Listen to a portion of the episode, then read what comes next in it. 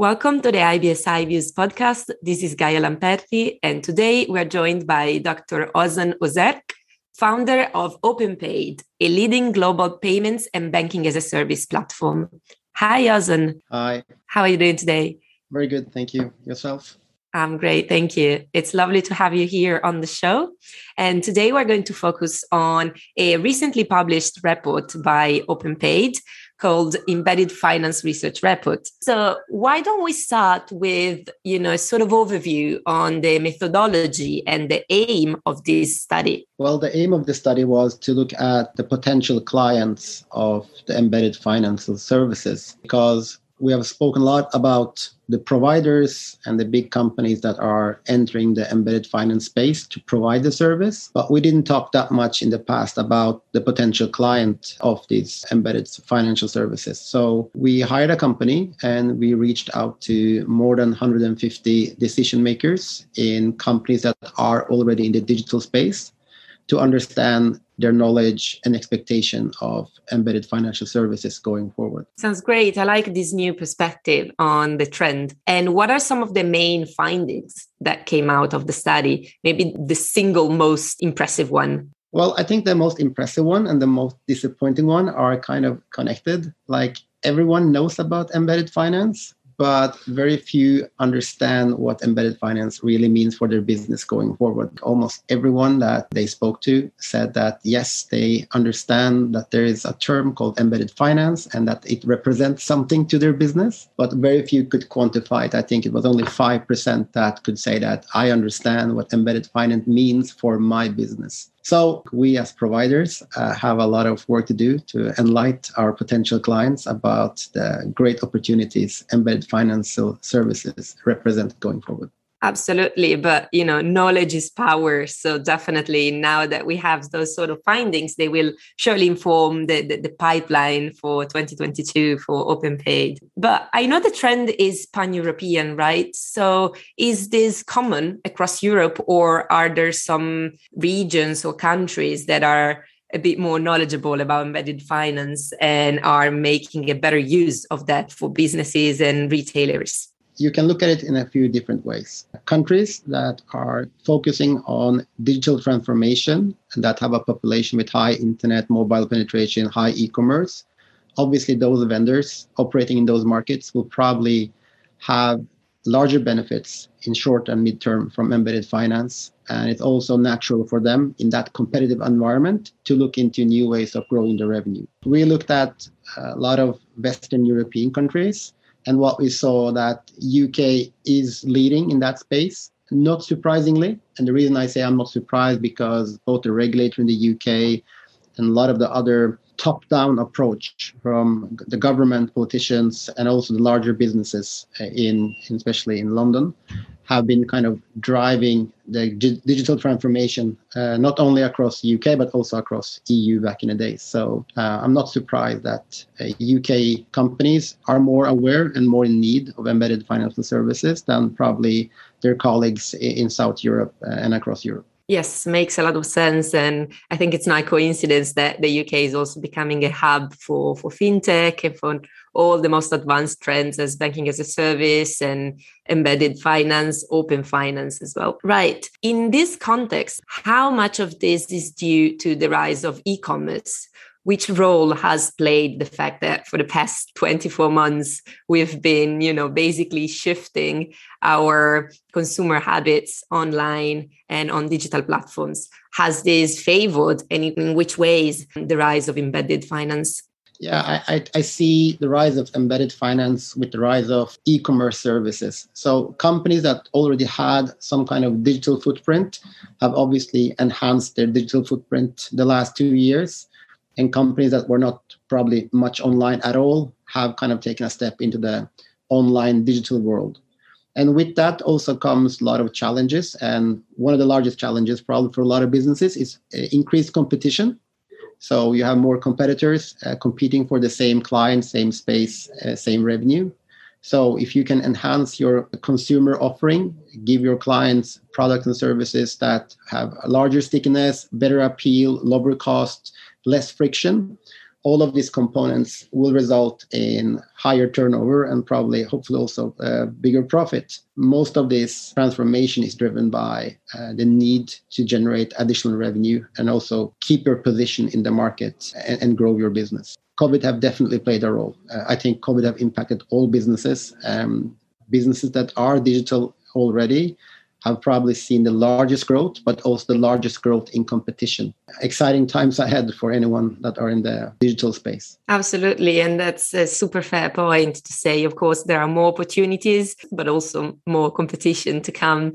And I always see this as the silver lining of, of COVID, pushing businesses to do more and better and to digitalize, basically to, to, to step into the future. And as we're talking about businesses and merchants, you know embedded finance very often gets mentioned for the benefits that gives to the customers to the consumers and their journey during the purchase. But what are also some of the benefits that merchants can reap of this new technology? For, for a merchant that successfully embeds financial services into their offering and not only financial services but any embedded service will probably have the opportunity to both cross sell and upsell new services, basically being able to extract more revenue from each client. On top of that, if you are successful with your uh, providers and your, your strategy, you will probably also reduce uh, the cost uh, of the whole transaction.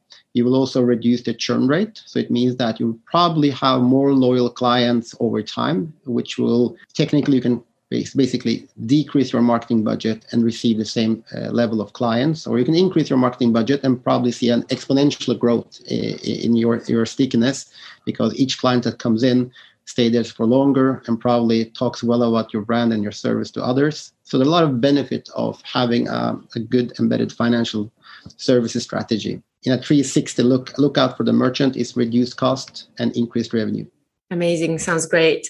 And in order to do so, I know that partnering up is the priority because so many merchants, so many platforms are not able to implement embedded financial services by themselves and they might also need you know a, an expert's opinion an expert's guidance for them to implement embedded services so maybe tapping into the experience of OpenPayd in this sense, why are partnerships so important and in which way they can successfully implement and make the journey easier for merchants who want to implement embedded financial services? Well, I think if you as a merchant have a strategy where you feel that embedded financial services is something you should focus on, uh, which I truly believe is the reality.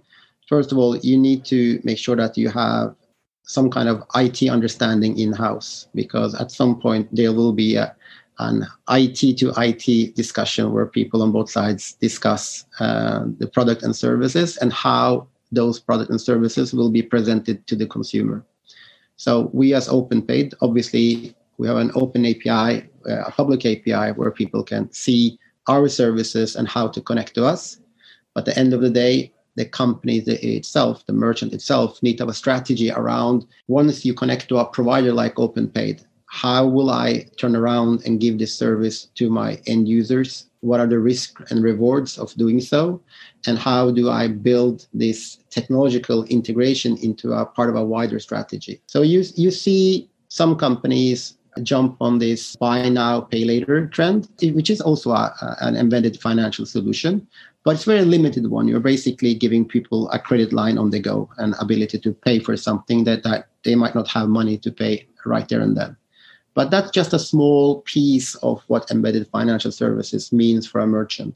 If you look at the bigger picture, creating bank accounts or wallets or issuing cards or giving lending products and also adding insurance products. So you have to look at who is your client? What demographic are you aiming at? Why are they at your merchant checkout at that point? Are they buying something for once in a lifetime? Is this a recurring client? You need to look at your business model and then see what kind of cross selling and upselling opportunities do you have and how can you reduce the friction uh, so you don't lose clients at the checkout page or might you might even look at how you can avoid having a checkout page at all like like when you look at uber There is no checkout page when you take a, an Uber ride. It just happens in the background. I think you can approach embedded financial services in different steps. Uh, you should definitely take the first step, but don't cheat on the journey. Look at the overall possibilities that the current digital transformation provides to your business and have a long term strategy.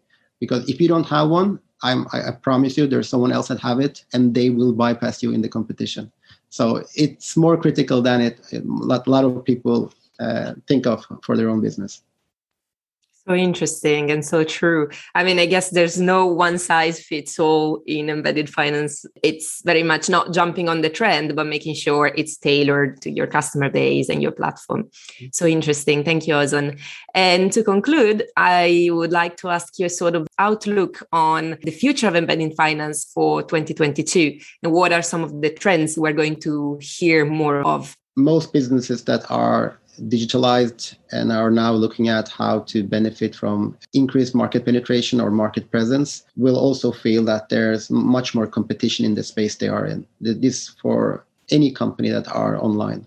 So the trends that I expect them to look into is first of all, uh, buy now, pay later is definitely a, a hype. I don't believe that hype itself is representative for the trend going forward. I think it's something that is here and now and will stay with us. But I believe that other type of lending products or credit products will also enter the market. Other type of KYC and AML products to verify your clients and get more data from them will also start growing. Insurance products and other type of regulated products that we sometimes see as a separate service will probably merge more more and more. So when you buy something you might end up getting the insurance with it. It could be a travel insurance it could be a product insurance. Those things will uh, or even health insurance those things will kind of come together. And also i will expect to see that payment services by its own will start happening more and more in the background. So hopefully we will avoid seeing that many fill in your credit card detail pages or welcome to our checkout page, but rather there are ways of grabbing that data earlier on in the process, or you, you take that data once and then you reuse it every time the, the, the client or, or customer comes into your to your uh, service. Moving the hurdle or the, or the friction or the event actually of payments, I think that will happen more and more in the background. And I think that's the key trend that things that are not vital for our customer experience uh, will happen in the background. Sure, absolutely. Thank you, Dr. Ozan Özerk, founder of OpenPayd. It was a pleasure having you on the show and looking forward to speaking again soon. Thank you, Gaia. Thank you.